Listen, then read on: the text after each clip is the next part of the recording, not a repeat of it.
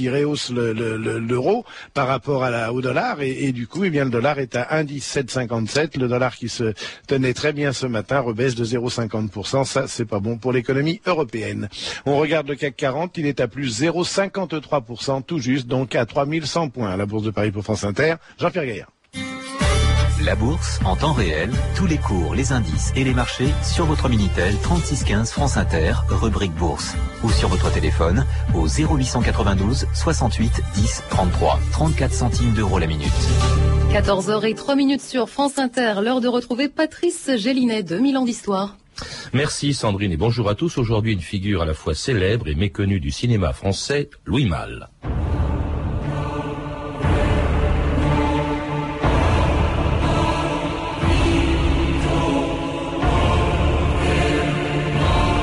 Qu'est-ce que j'ai qui plaît tant et qui plaît si peu? Louis Malle.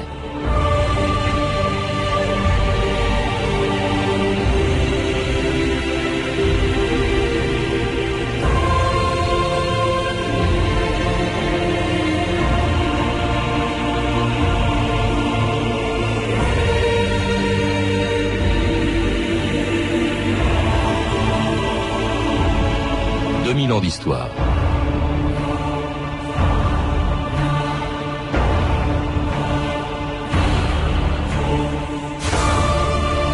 Avec une palme d'or, un Oscar, deux prix Louis de Luc et deux lions d'or à Venise, Louis Malle fut un des cinéastes français les plus récompensés. Un des plus critiqués aussi. Fils d'une très grande famille du Nord, on lui reprochait son dilettantisme, son refus des étiquettes et surtout des films qui ont fait scandale en s'attaquant au tabou de l'adultère, de l'inceste, de la prostitution enfantine et de la collaboration pendant la guerre. Mais bien avant les critiques qui ont accueilli les amants, le souffle au cœur, la combe Lucien ou la petite, Louis Malle, dès son premier film, était entré dans le cinéma par la grande porte sur le tapis rouge du Festival de Cannes pour y recevoir une palme d'or. Mais en 1956, personne n'avait encore entendu parler de lui. À 23 ans, il n'avait pas la célébrité de celui avec lequel il avait réalisé Le Monde du Silence. Et voici le grand triomphateur, le commandant Cousteau. Et je voudrais vous demander, vous, comment vous avez préparé un tel film? Eh bien, nous avons essayé avec euh, mon jeune camarade Louis Mal, qui est ici, de mettre. Euh, Vous avez dit pendant la séance qu'il était très jeune, en effet. Quel âge a-t-il oui, Je crois qu'il a 23 ans. Oui, je 23 ans. Il paraît un peu plus jeune encore. On n'est pas tellement jeune, on va dire. Ce qui m'épate le plus, moi, c'est le scénario fait d'avance avec toutes ces bêtes extraordinaires. Oui, mais prêt à tout changer à la moindre occasion. Et c'est par changements successifs qu'on est arrivé finalement. parce que je suppose qu'il y a tout de même des, Alors, oui, Louis, Mal, Louis Mal est très modeste, mais ce qu'il y a d'assez extraordinaire, c'est que la façon que vous avez vu tout à l'heure, c'était à très peu de choses près celle qu'il avait prévue à l'avance. C'est, je crois, son meilleur mérite dans ce film. En avant 400 tours, capot 50. Bien, commandant. Allô, plage arrière. Paré pour la bouée, Falco et Puig, équipez-vous. Allô, plage arrière, envoyez Pierre Billard, bonjour. Bonjour. Vous êtes historien du cinéma et auteur d'une monumentale biographie de Louis Malle qui vient de sortir chez Plomb. Alors Louis Malle que l'on vient d'entendre, il avait 23 ans, je pense que c'est certainement sa première interview. oui, j'avais jamais entendu son premier film.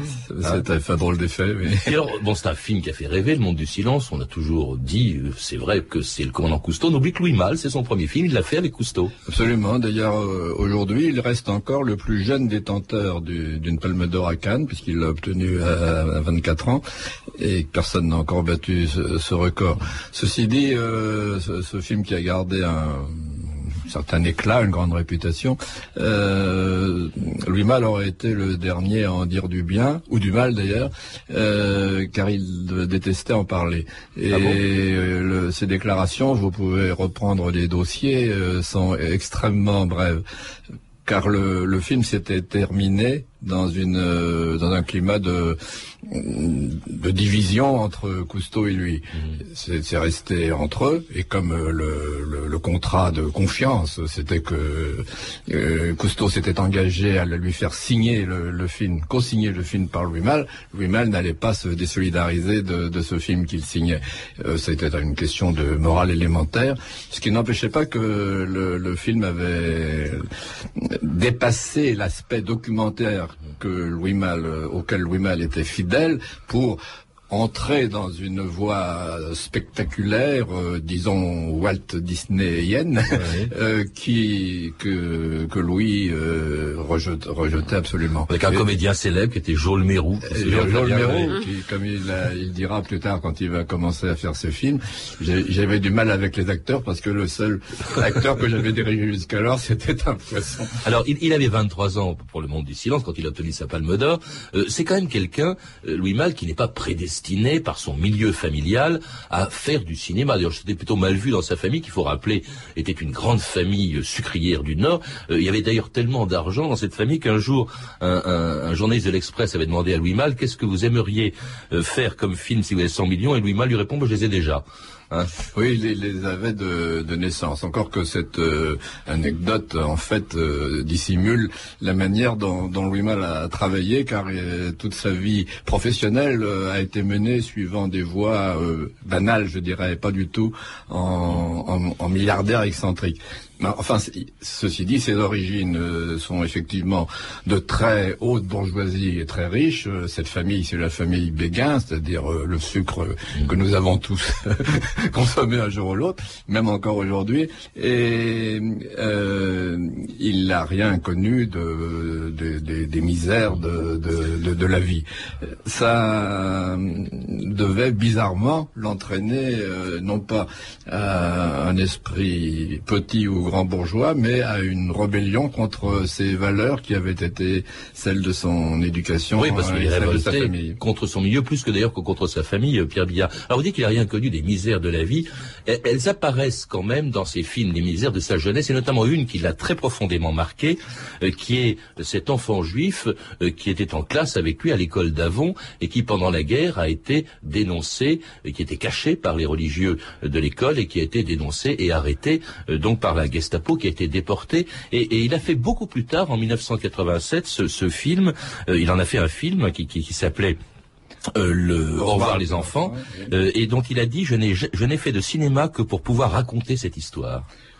Oui, je suis pas absolument convaincu que de- du bien fondé de, de- de cette, de cette remarque. Mais en tout cas, euh, ce, cette situation a, a- a joué un grand rôle dans sa vie. Peut-être pas exactement euh, comme on l'entend, à savoir que qu'il a été témoin d'une chose terrible et que sur le champ il s'est dit il faudra qu'un jour euh, je, je je raconte ça. Tout indique au contraire que Louis euh, n'a pas très bien compris ce qui se passait. Et ça sera intéressant de suivre la manière dont le, le film sera construit témoignage euh, précis, authentique sur euh, l'essentiel de l'événement. Euh, il y a des enfants juifs réfugiés dans la maison religieuse, dans l'école religieuse euh, où il est élevé. Euh, la Gestapo arrive, elle arrête ces enfants, ils sont déportés, ils, ne- reviendront pas. Et l'école est fermée, tout un, un- drame s'ensuit.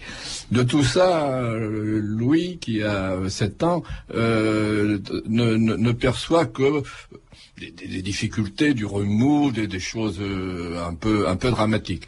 Mais et donc quand il fera son film, il essaiera de, de se mettre lui, lui l'enfant qui, qui, qui l'incarne euh, par rapport à ce jeune juif qui est le vrai héros, euh, à se mettre dans une situation plus favorable que celle d'ignorance absolue qui était la sienne. Il y a donc dans ce, ce Il film, peu, enfin, c'est un film du remords au fond. voilà, c'est plus un film du remords que du souvenir. Alors ce film est de 87, c'était bien après l'événement qui, qui le Mais relate. justement, si- si- ce qu'il y a de vrai dans la fameuse phrase, euh, c'est que euh, le, cet événement et cette euh, vie, cette partie tragique de cette vie des années 42, 43, 44, 45, elle va euh, fonder euh, ce, qui va devenir plus tard un thème de, de, de, tout son cinéma, c'est la perte de l'innocence, le fait qu'on vit jeune adolescent dans une vision du monde, que la, brutalité, la cruauté des adultes, le mensonge des adultes viendra faire éclater.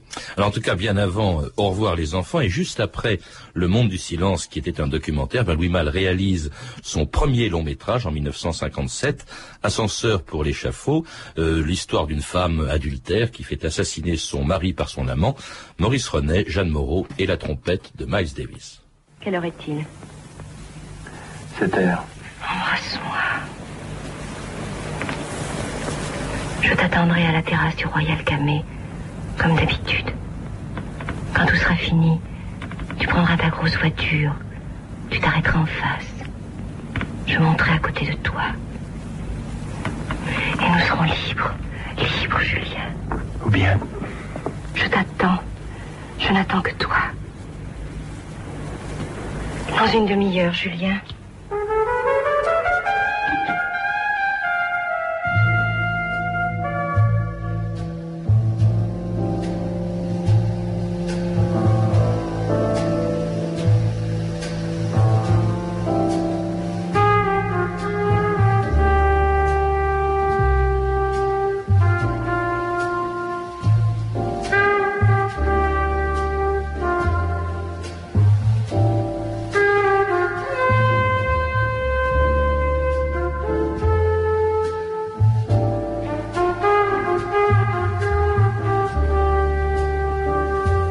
Vous écoutez France Inter, 2000 ans d'histoire. Aujourd'hui, Louis Malle. Et vous écoutiez Miles Davis, la musique d'ascenseur pour l'échafaud.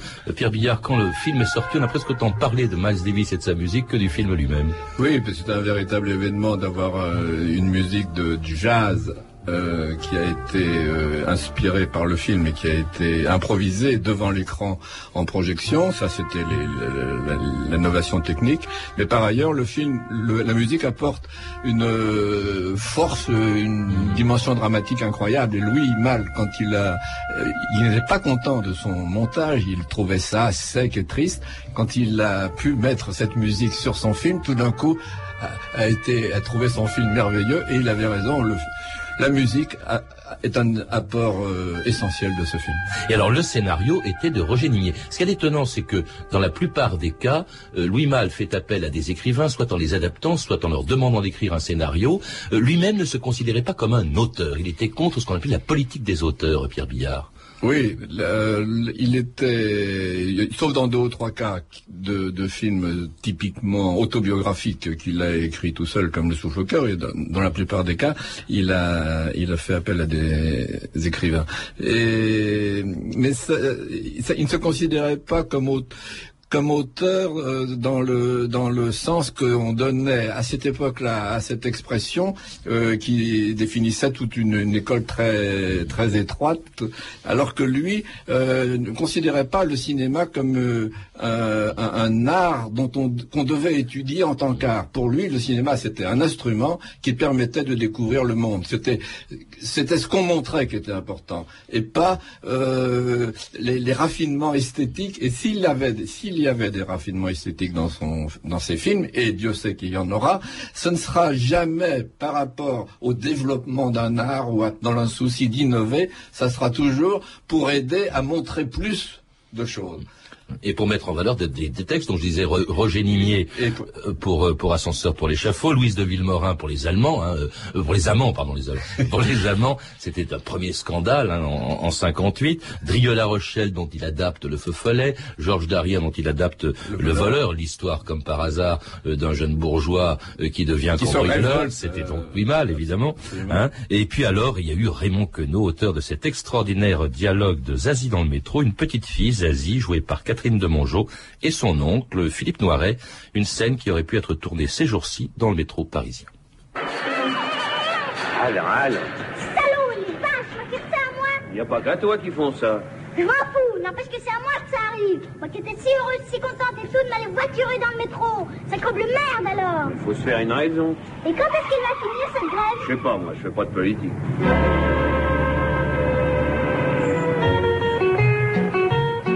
Moi, j'irai à l'école jusqu'à 65 ans. Jusqu'à 65 ans Oui, institutrice. C'est pas un mauvais métier. Il y a la retraite.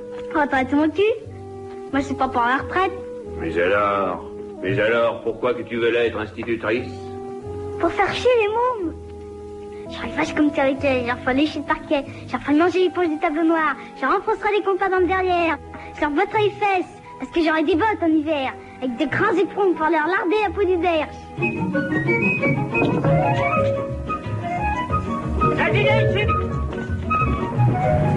Mais beaucoup ri, hein, Pierre Billard, nous aussi d'ailleurs. Hein, L'institutrice de C'est toujours 65 ans, le, hein. voilà, le métro, le métro qui est fermé pour cause de grève. Alors ce qu'il y a d'extraordinaire surtout, c'est que Zazie dans le métro, c'est en, en 1960, c'est un des premiers films de Louis Malle. Et là, euh, il signe un, film comique après avoir fait un documentaire, donc euh, Le Monde du Silence, un policier, euh, Ascenseur pour l'échafaud, un drame social avec les amants. L'éclectisme de Louis c'est incroyable. Il est, très touche à tout. Oui, absolument. C'est cette diversité, d'ailleurs, qui explique euh, la difficulté qu'il a à être euh, reconnu, à être identifié. On ne peut pas lui mettre d'étiquette. Alors, il y a, deux problèmes avec cette étiquette. Le premier problème, c'est que lui refuse les étiquettes. Et dès qu'on lui dit, euh, par rapport à ce problème de la nouvelle vague, par exemple, il n'a pas été reconnu membre de la nouvelle vague. Si on disait qu'il était, euh, faisait partie de la nouvelle vague, il était furieux il faisait partie de rien. Il n'était pas question de l'agglomérer à, à un groupe quelconque. Mais si on ne le mettait pas, il se voyait euh, isolé ouais. et il trouvait ça anormal car il aurait dû, à cause de son âge et de son travail, y, y être. Et on, on mesure là la, la difficulté de le cerner parce que la, la contradiction est toujours à la base de son travail. Alors, il y a quand même une cohérence et un fil conducteur, vous le dites bien, Pierre Billard, dans votre livre, c'est qu'il est d'une certaine manière présent dans tous ses films. Par exemple, Le Feu Follet en 63, c'est l'histoire d'après Druyer-La Rochelle d'un suicide, et il dit... Louis Maldi, c'est un film extrêmement personnel, euh, incroyablement proche de moi. Est-ce que c'était à désespérer, Louis Mal? Non, euh, à désespérer dans la vie générale, euh, je n'emploierai pas ce mot-là, mais c'était un pessimiste.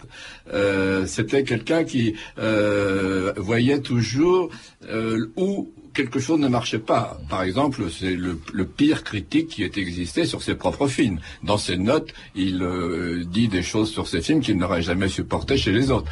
Euh, ça, c'est la, euh, la, la caractéristique principale. Alors, ce qui est extraordinaire, c'est qu'elle est en antithèse complète avec euh, son, sa réputation et son image extérieure. Le, le jeune homme brillant, le grand séducteur, Séducteur, euh, des, riche, etc. deux fois mariés, des, des, des femmes euh, magnifiques, étaient Oui, pour une- beaucoup une des vie- comédiennes. hein. une vie couverte de femmes, Candice. Bergen, Marie Laforêt, Jeanne Moreau. Oui, c'était c'était c'était bien. Ah, et il, attachant, euh, il y était très attaché. Et il faut dire qu'il a eu dans sa vie des compagnes euh, no- nombreuses qui avaient toute euh, la beauté et surtout un caractère, une intelligence, un, un- un brillant qui supposait qu'il n'y avait pas que les choses de, de- la chambre qui comptaient, mais aussi euh, une fréquentation plus élevée et plus intelligente. Vous avez dit, Pierre Billard, qu'il était plus sévère avec lui-même que les pires critiques. Je ne suis pas sûr parce que, écoutez, les, critiques, les critiques qu'il a reçues euh, au moment de la sortie euh, d'un film où il était question d'un inceste entre une mère et, et son fils. Ce film, c'était Le Souffle au cœur, qui a provoqué une avalanche de lettres adressées à Michel Pollack sur France Inter en 1971. Et je voudrais dire, Louis Mal, que j'ai reçu pour la première fois de ma vie des centaines, ça c'est ce qui est arrivé ce matin, tu vois, j'ai pas encore ouvert, des centaines de lettres d'insultes. On reçoit des lettres de ce genre. Vous et vos invités, vous êtes une abominable bande de pourris. Vous ne méritez pas le nom d'homme. On a honte d'être physiquement vos semblables. Vous êtes des bêtes vicieuses. On aimerait lui couper le sexe à Louis Mal. Euh, je lui signale. Vous êtes des chiens enragés, vicieux qu'il faut abattre. C'est agréable d'en recevoir des lettres comme ça. Un monsieur qui lui a le courage de, citer son nom, qui est pharmacien à Toulouse, et qui nous dit un sujet infect. Une bande de truands. Alors, il souhaite qu'une bande de truands vienne pour dérouiller les quelques vicieux salopards, enculés, dégueulasses et vomitifs, soi-disant littéraires, avec en tête Mal et Moravia. Deux M comme deux merdes. Voilà. C'est bien. Puis c'est pas dans la nuance, hein, Pierre Billard, c'est critique. Non, il faut dire que le, euh, il faut faire attention à l'emploi du mot critique parce que là il s'agit de, Attaque, de, de courrier, Oui, euh, de courrier. de, de, de, de- de spectateurs Oui. et pas Non, une de- critique peut-être positive, pas de mais là, c'est des attaques. Les, les, la, la presse avait été plus tolérante que ça, bien qu'il ait été aussi euh, fort, fort attaqué.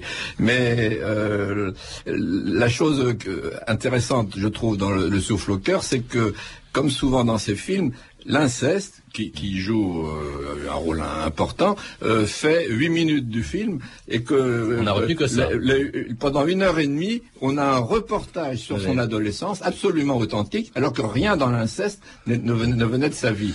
Et c'est, on trouve là comment le, le mélange des contraires. Alors on a attaqué donc ce film pour l'inceste, on a attaqué les amants parce que il y avait euh, de l'adultère, on a attaqué la petite parce que il y avait la prostitution enfantine, et puis alors on a attaqué un film pour des raisons politiques, c'est La Lucien, hein, qui effectivement, à sa sortie, c'est l'histoire d'un jeune Français qui rentre dans la milice après avoir été, euh, euh, comment dirais chassé de la résistance où il voulait entrer. Donc il y devient milicien collaborateur par hasard et ça a provoqué euh, une des critiques, de, des réactions à la fois enthousiastes et scandalisées de la presse de l'époque. La revue de presse Stéphanie Duncan. Oui, il faut d'abord rappeler que le film sort dans un climat passionnel, hein, depuis Le chagrin et la pitié de Marcelo Fulz en 71, depuis l'amnistie de Paul Touvier en 72. Donc les Français se sont remis à parler de l'occupation, de leurs responsabilités pendant cette période. C'est donc dans ce contexte que sort La Comblucien. Alors le film, dans un premier temps, est plutôt encensé par les grands critiques euh, du cinéma. Nous avons enfin là le chef-d'œuvre que nous attendions depuis longtemps, s'exclame par exemple Robert Charansol des Nouvelles littéraires. Un film dont on sort remué, bouleversé, angoissé, écrit Jean de Baroncelli dans Le Monde. Bref, un chef-d'œuvre, dit-il. Pour Henri Chapier, dans Combat, La Comblucien est le premier film vrai, sans concession ni excès, sur cette page importante de notre histoire. Et Jean-Louis Bory, hein, le grand euh, Jean-Louis Bory, dans le Nouvel Observateur, remercie Louis Malle pour, je cite, ce magistral portrait d'un pauvre type. Alors puis curieusement c'est bizarre, hein, tout à coup on ne parle plus de cinéma et le ton change. L'humanité trouve que Louis Malle décharge un peu vite le personnage de sa responsabilité. Le Parisien se demande également si le film ne vise pas à contrario à démythifier ceux qui ont eu le courage de choisir la voie de la résistance. Malaise aussi dans La Croix qui demande pudiquement fallait-il oser ce film? Alors curieusement Le Monde hein, aussi qui donc on l'a vu avec Jean Baroncelli avait parlé de chef-d'œuvre se met aussi à douter faut-il voir La Combustion tandis que Pierre Viançon-Ponté, une signature plutôt politique du Monde, dénonce, je cite, l'ambiguïté du film. Jusqu'à présent, dit-il, l'exaltation du patriotisme dans les films de résistance était mystificatrice. Aujourd'hui, dit-il, la dérision poussée à ce degré ne l'est pas moins. Les critiques les plus vives viennent de l'extrême droite, pour le journal Aspect de la France, Louis Malle, comme Sartre n'est qu'un imposteur, et de l'extrême gauche.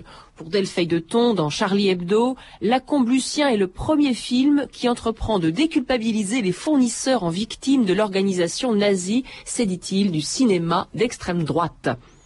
Très énervé aussi, Serge Danet dans Libération contre la conception de Louis Malle. Alors voilà ce qu'elle est selon lui. Les poubelles de l'histoire, ça se vide, les paumés, ça, s'excuse, grattez le fasciste et vous trouverez l'homme. Ras-le-bol, dit Serge Danet dans Libération, ras-le-bol de cette philosophie de con. Alors je terminerai par ces mots de Louis Malle qui dans François parle lui-même de son film. Dans La Comblucien, dit-il, il n'y a pas de message. Ce que je cherche à projeter sur l'écran, c'est l'ombre et la lumière qui alternent sur les êtres, à l'intérieur des êtres, l'inexplicable. Un commentaire sur ces critique de la Comblucien, euh, Pierre Billard? Oui, cette critique de con, comme dirait Danet. euh, le, la, L'un des problèmes et un des thèmes de, de, de Louis Malle, c'est le caractère indiscernable ou difficilement discernable de la frontière entre le bien et le mal. La Comte Lucien, c'est ça son vrai sujet.